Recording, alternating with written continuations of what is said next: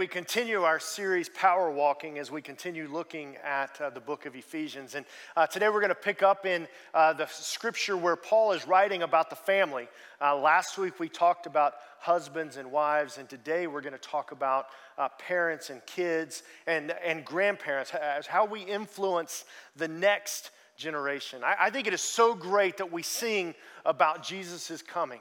I think, I think in the New Testament, that they woke up every day thinking, is today the day? Is today the day? Is today the day? And we need to gain that urgency inside of our hearts and inside of our minds.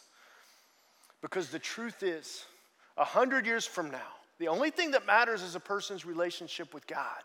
And so we need to be about kingdom business, whether it's at home, whether it's at work, in our neighborhood, wherever God has planted us. So when we look at these scriptures about how to be a, a good parent and, and what is the role for kids and teenagers in the home, I, I remember a few years ago, uh, I was working at a church in Illinois, and uh, we were on our staff retreat, and uh, we had gone to Lake of the Ozarks, Missouri, right in the middle of the lake, and uh, there were about 10 or 12 couples, and for lunch, we got on a big pontoon boat, and, and we, we floated off and we had lunch at a restaurant right on the water. And it was a beautiful day.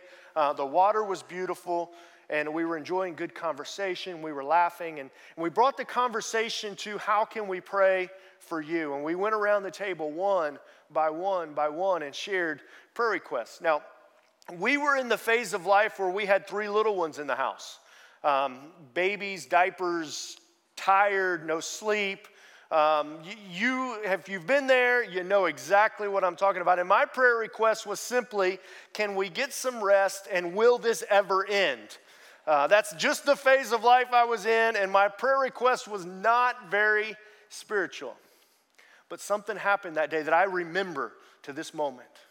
As we went around the table and shared prayer requests, it was the moms and dads that had adult children that had the deepest prayer request, that had the deepest desires and the deepest hurts and the deepest struggles, and that stuck in my mind. And what I remember that day is when it relates to parenting, it doesn't get better, it just gets different. But parenting is also a great joy and a great, uh, our children are our, will become our reward as we invest in them. Parents, well, let me say it this way if you're a child or a teenager in the room, parenting is a lot harder than you think it is. I know some of us make it look really easy, but it's a lot harder than you think it is. Parents, parenting is hard. There are days that you make the right decision and you know you made the right decision, and it's like you're doing the moonwalk and life is good. And it's like, yeah. And then the next moment happens and you're like, I don't have any idea what I'm doing. We've got three kids, one in college, um, one a sophomore, and one a seventh grader. And just the other day, I, I, I looked at one of my, my kids and I said, I don't even know if this is the right decision but this is what we're going to. That's parenting. I've had a couple come into my office years ago and they say, Why is it when we come to church, everybody looks like they've got it together? Why is everybody at church so perfect when it comes to family and parenting? And I was baffled. I had no idea. Said, What, what, what do you mean? And what, this, is, this is what the mom said. She said, I know what happens when we wake up on Sunday morning. How we're trying to wrestle and fight and navigate the family out the door. And we're yelling, Get in the car! And we pull into the church and we say, Everybody smile and act like you like each other. And then they walk in and they smile and they say, When I come to church, everybody's smiling and looks like they have it together. Why does everybody have it together but us? I said, Oh. I said, The problem is they're thinking the same about you. Parenting is hard. And so we've got to go to God's word and we've got to invest in the next generation. And so in our verses in Ephesians chapter 6, we read um, what Paul is writing to the church um, in Ephesus and, and how to raise godly parents. That's what we want to talk today is how do we build resilient faith at home? And in the scriptures in Ephesians 6 1, it says, Children, obey your parents in the Lord, for this is right. Honor your father and mother, which is the first commandment with a promise, that it may go well with you and that you may enjoy long life on the earth. Fathers, this Greek word here is for parents too. Parents, fathers, do not exasperate your children. Instead, bring them up in the training and the instruction of the Lord. If you're a grandparent here today, I want you to know you have spiritual influence over your grandchildren. It's not like you raised your kids and they're out and you're done. You still have spiritual influence. So that makes all of us a part of this scripture text this morning. I think we're going to find two things that can help us as we do our best as moms and dads and grandparents to raise up resilient faith in our homes. And I want to give just a little tease. Parents, at the end, I'm to, I'm to ask that you consider making a commitment that I believe will, will make an impact in your home. And so I'm just tossing that out there uh, as, a little, as a little teaser. Will you pray with me? God, we love you. We thank you so much for your scripture that gives us guidance and instruction on life. Lord, I pray today that your word will speak into our hearts. God, that you will bring encouragement. God, that you will help us see a, a plan and a path and how we can make disciples of the next generation. Let your word speak today. It's in your name we pray. Amen. When Paul's writing this letter to the church at Ephesus, uh, when Paul writes this, he knows when this letter is going to be read that there are going to be children and teenagers in the room. You see, so often we can make children and teenagers feel like they have to wait till they grow up or till they graduate high school or till they, they go off to college or till they get married, till they have the kids, to un- begin to understand the truths of Scripture. And, and Paul is writing as if he knows that there are going to be children and teenagers in the room. And so these first three verses are, are talking to children and teenagers. And so this morning, I want to I wanna preach it like I think Paul wrote it. So if you're a, a child or a teenager, just slip up your hand so I can just kind of get an eye on you. All right? I'm talking with you, okay? We're together on this, okay? Listen to what Paul says. He says, Children, obey your parents in the Lord, for this is right. Kids, teenagers, let me tell you something. I believe with all of my heart that God has a plan for your life. I believe He has a purpose, and I believe He has a mission. He wants you to engage in the kingdom work and the kingdom activity. And please hear me, I don't think it's when you grow up. I don't think it's just waiting for you one day when you pass a test. I think God is calling you to engage the kingdom now. And one of the things we find in the scripture says, children, obey your parents. Y'all are probably kids rolling your eyes like, again? Why is it we struggle with obedience? And you know, adults, we struggle with obedience too, right? So, why is it? It's because we want to choose our way over our parents' way, or we want to choose our way over God's way. It, it's all in this decision of I want to be in charge and I want to be boss and I want to have it my way instead of your way, mom. Or, dad, I don't think so. We're going to do it my way. Me, mine, and mine. We learned this very early. We learned if, if, if you were to, you can't do this because of security, but if you were to wander down the preschool hall and stick your head and just peek into the two year old room, I guarantee you they're having the conversation. That's mine. Mine, mine, mine, mine, mine, mine. Right? But that's where we struggle with obedience. Because we want to choose my way over your way over mom's way, over dad's way. And children and teenager, please hear this. When you are in, fighting with your mom and dad about who's, who's going to be responsible and accountable and in charge in the home, when you're saying, I'm going to disobey because I'm going to do it my way, you are missing out on God's best for your life. I believe that with all of my heart. You are missing out on God's best.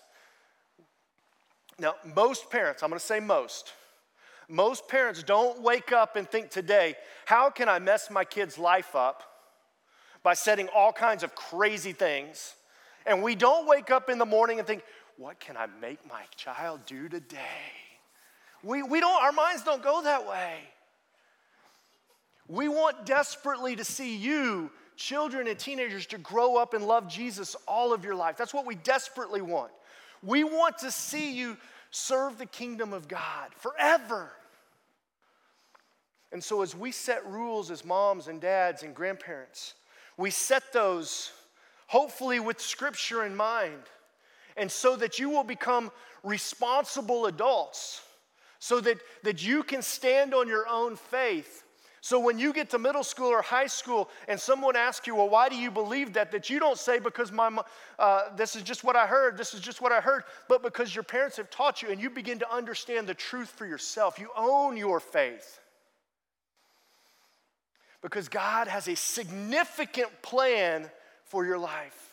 Just about every time I speak to teenagers, I always will look them in the eyes and I will tell them God has a plan for your life. God wants to do something significant in your life. The problem is when we struggle with obeying our parents, we begin to struggle with how do we obey God. The next scripture it says, um, honor your father and mother, which is the first commandment with the promise that it may go well with you and that you may enjoy long life on the earth. He says, not only are we to obey our parents, we are to honor our parents. Now, there's a difference between obeying and honor. And the difference looks like this your parents ask you to do something, and you go do it, but you do it as you stomp or as you toss your head you're obeying, but you're not honoring. You see, God wants us to obey and to honor our parents. Why? Because God knows one day you're going to grow up. You're going to graduate high school you're going to go off to college or you're going to go get a job. You're going to move out of your parents' house. And he knows you are going to spend more time outside of your parents' home than inside of your parents' home over the course of your lifetime. Now, moms, don't cry, okay? And so, if you learn to obey and honor your mom and dad when you're inside the home, then as you get older and get outside of their house, what are you going to do? You're going to obey and honor God. Remember when the Pharisees tried to trick Jesus? They said, What's the greatest commandment? Jesus said, To love God and to love people. You see, you can't love God if you don't honor and obey your parents.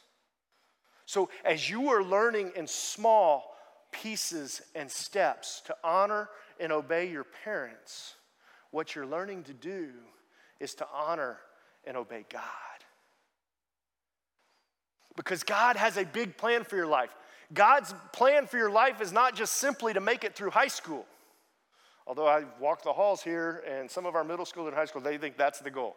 Just get me finished. And it's because you don't understand what God's up to. You're, you're buying into something that is far too short of God's plan. And that's why you fight for me mine, and me, mine, and mine, right? Because we're fighting for something that is much smaller than God has in mind for our life. I almost titled this message, What's Wrong with My Family? The first point was going to be, What's wrong with my kids? And then the second point was going to be, What's wrong with my parents? But Monday or Tuesday, I left the office, that's where I was at. And sometime that night, I believe God just prompted in my mind, in my heart, that that's not what this message is about. This message isn't about how do we make our kids good. Boys and girls, teenagers, this message is about how do we fall in love with Jesus and serve him all of our life. So, kids, teenagers, when you find yourself at war with your parents just because you don't think they know what they're doing, trust me, trust them that they want to see God's best for your life. And I'm going to pray that the Holy Spirit will just prick you and prompt you, and you will recognize that you need to submit and honor and obey your parents. It says that it may go well with you and you may enjoy a long life. Um, what this means is that as you obey and honor your parents, and uh, that probably means you're obeying and honoring God, um, that the, the things in your life will orchestrate themselves in a way that your life will uh, be put together, that will kind of come together. This will not mean, um, and we don't have a lot of teenagers in the room, but this will not mean that your boyfriend will never break up with you if you obey your parents. Uh, this won't mean that you'll get an A on the test that you don't study for. What this means is your life will go down the path like it should. That makes sense? It's sitting like a get out of jail free card. Now, parents. All right, kids, teenagers, I'm going to talk to your moms and dads for a few minutes so you can go. If you're a parent in the room, raise your hand. All right, that's a lot of us. Can I remind you there are no perfect parents? If you look around the room and think they're perfect, they're not. There are no perfect families. That's not what you're up against. That's not the standard you're trying to attain. But let me tell you, raising faith in parenting is more important than you think. Raising faith in parenting is more important than you think. So, um, I read uh, a, a, book by a gentleman by the name of Tim Elmore. He's a sociologist. He does a lot of study on the next generation. And one of the things he has written, and he has said that one of the challenges in parenting is as moms and dads, we are the first generation of parents that are raising kids and we have no idea what it's like to grow up in the culture we live in. What I mean by that is when I was a kid growing up, um, and my parents were raising me, and I, am blessed. I had wonderful parents. Um, but the world that I was raised in, in the 80s, was not much different than the world my parents grew up in. It was different, but it wasn't that different. The world now is completely different than when we grew up. And the reason being is um, this little thing, right? Um, teenagers, elementary school kids are walking around with these in their pockets. The internet changed everything. I've been told, I don't know if it's true, but there's more technology in this right here than we had when we, when we put a man on the moon. So these things are powerful. And I don't know what it's like for my son to walk around with one of these in his pocket the temptations, the, the, the things that come with that. I don't know what it's like as a kid to, to grow up and have to navigate social media. You know, used to when, when we weren't invited to the party on the weekend, we didn't know about it till Monday. Now we sit at home on Friday night and we see the pictures, and we're sitting at home, teenagers are sitting at home in a quiet room thinking, why didn't I get invited? That's why we're one of the most anxious generations and the most lonely, even though we're the most connected. And parents, that's what we're trying to navigate. So, what is it that Scripture says? Paul writes in verse 4, he says, Fathers, parents, do not exasperate your children. Instead, bring them up in the training and the instruction of the Lord. We have to help our kids follow the rules. Now, you probably read that and you go, well, I don't exasperate my kids. And your, your spouse, oh, yes, you do, all the time. What I think this means is we got to remember our goal. We got to remember our role in parenting.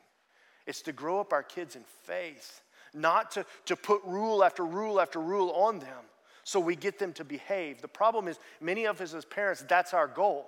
We want our kids to obey, to look right, talk right, and act right. And that's the goal of parenting. We think that is why God put us in their life. So they look right, talk right, act right, so they don't embarrass us, and we just get them through. Or some parents think the role of parenting is to make their kids happy. And neither one of those are the roles of a parent. That's not what the scripture's talking about. He says, Do not exasperate your children. Instead, bring them up in the training and instruction of the Lord. You are not going to accidentally, unintentionally train your kids up in the ways of the Lord. It rarely happens. You, you don't drift to the place you want to end up. Does that make sense? You're not going to accidentally train your children up in the ways of the Lord. We have to be intentional. We have to have a plan. We have to have a purpose. We have to understand. That's why God has us here. You see, our kids are growing up not only in a culture that we didn't know anything about, the culture is changing and shifting so fast. We have to change our goal as parents. As grandparents, we have to change the goal. Our goal is not to, to get them to act right, look right, and talk right. Our goal is to help them honor God no matter what and to pursue His purposes. If you think about in the book of Daniel, uh, Daniel was, was taken into exile and he was taken to Babylon. He and his friends, they were living inside the king's uh, quarters, and uh, they completely were trying to brainwash these Hebrew young men. Now, these were sharp young men. They looked good, they were smart. These were guys who were, who were made and fit to be leaders. They gave them a new education, they gave them a new name so they would have a new identity. They changed everything about him, they gave him a new diet. And Daniel went through all of that. But when it came to eating food, food that was defiled or that had been presented to idol before, do you remember what Daniel said? He stood up and said, I cannot defile myself. Isn't that what we want? When our kids are no longer in our house, Daniel wasn't at home with mom and dad and looking out of the corner of his eye, like, what's the right answer? Daniel was miles and miles and miles away, and his parents will never find out. Matter of fact, his parents may never see Daniel again. They raised Daniel up in a way when, before the king, he was presented this food, and he said, I cannot defile myself. Isn't that what we want our kids to do? To go off to college and on their own stand up and say, no, I'm going to honor and obey God. That's, that's my calling, that's my purpose. You see, if we just simply want our kids to obey, then when they get out of our presence, who are they obeying? And so, moms and dads, I want to, to, to move your gaze up a little bit and set it a little bit higher and say, Will you invest in your kids so that they know that the most important thing is for you to honor and obey God, so that they will do that all the days of their life. Raising faith in your kids is more important than you think. Now, before you think, I just said teaching your kids to obey isn't important. Let me stop. Obedience is important. Kids, I didn't say that. Obedience is important. Following rules is important. That's where we learn discipline. That's how we learn to become the person that God wants us to be. But training them in the instruction of the Lord is much more important. And parents, if we will just adjust our gaze and set our course so that we can invest in our kids so that they will follow Jesus. I believe you put your kids in a position that when they leave your house, they will honor God and they will obey God. So the question is what's the solution? Obey more. No. What's the solution? One, we need to love Jesus more. Kids and teenagers, you need to love Jesus more. More than what? More than every anything and everything. More than your hobbies, more than your likes and your dislikes. Parents, the same for us. Grandparents, the same for us. We need to love Jesus more. We need to love him more than our hobbies. We need to love him more than our habits and our routines and our rituals. We need to love Jesus more than sports. Whether it's watching our kids play, I'm one of the biggest sports dads there is. Just ask me, I'll tell you. But I've got to love Jesus more than that. Because if I don't, my kids will know it. Your kids know what you love. So we need to love Jesus more. I've got a daughter in college, and uh, you know she's she comes home in the summers, and um, she'll probably never live under our roof again. That that's the way life works. And this is my prayer for her. I text her um, and I'll tell her, I'm praying for you. And this is what I pray Allie, I pray that you love Jesus more. Because she doesn't obey everything I said. She doesn't even remember a lot of things I said anymore. But if she'll love Jesus more, then I can trust him with the details. So we've got to love Jesus more. The second thing we need to do is we need to invest in the next generation. One of the things I love as a church is we invest heavily in the next generation. Um, financial resources, space resources, people resources. We invest in the next generation. I love our senior adults. Our senior adults exchange their preferences for the next generation. Some of them have grandkids that are sitting in the room or will be sitting in the room in, in, in the next hour. Some of them have grandkids that are another part of the country. And here's what I hope you in the back of your mind is uh, I sacrifice my preferences now because I hope there's a church where my grandkids live that will do anything it takes to get them to hear the gospel. We have to invest in the next generation. I believe with all of my heart that the best leaders in our church need to be working with preschoolers, children, and students.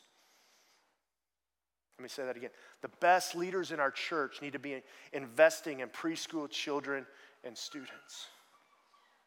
Because that's where we train up the next generation.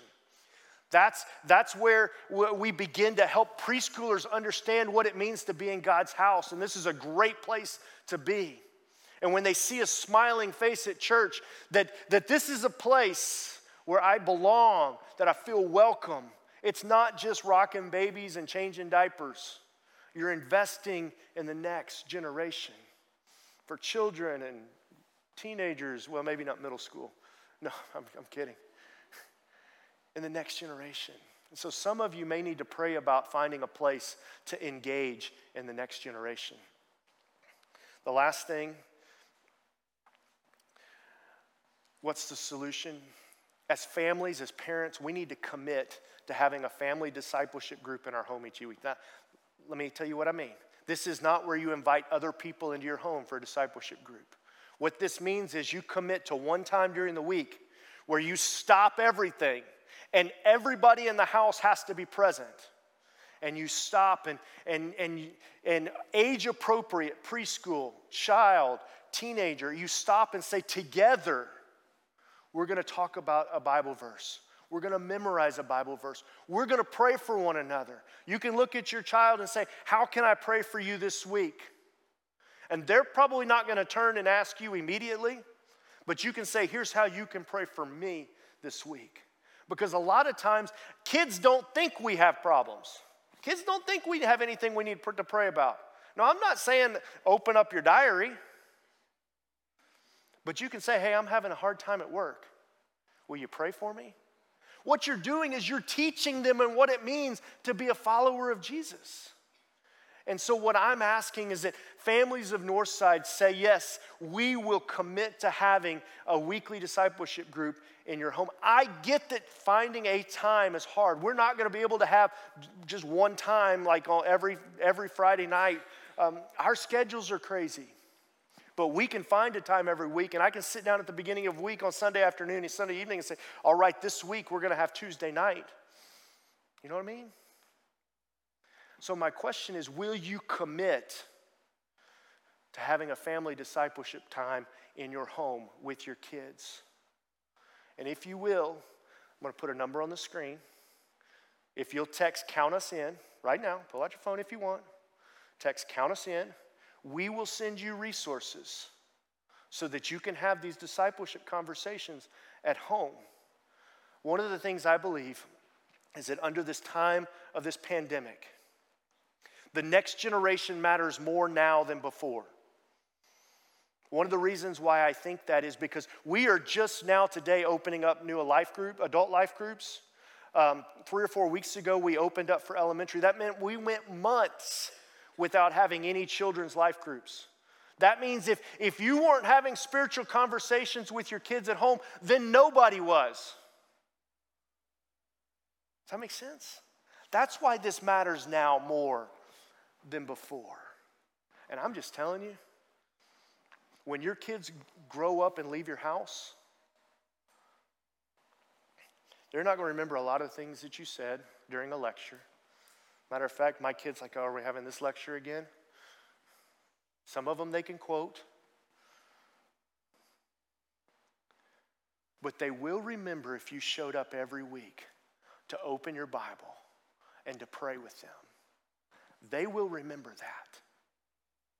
And if you want to think about the generation after that, do you know what they will then do? For your grandkids, they'll be more likely to have the same spiritual conversation in their home. That's how we affect generations. And so I'm going to pray. Um, if you're not ready to commit, write the number down and think about it, pray about it, talk to your spouse. I, We've got to invest in our kids. Let's pray. God, thanks for the day.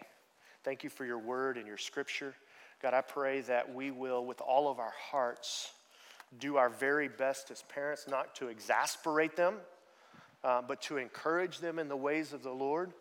That we won't just leave it to chance that they'll fall in love with Jesus, but we'll commit to having conversations every week in our homes so that our students will grow up and love you, and most importantly, will obey and honor you all the days of their life. It's in your name we pray. Amen.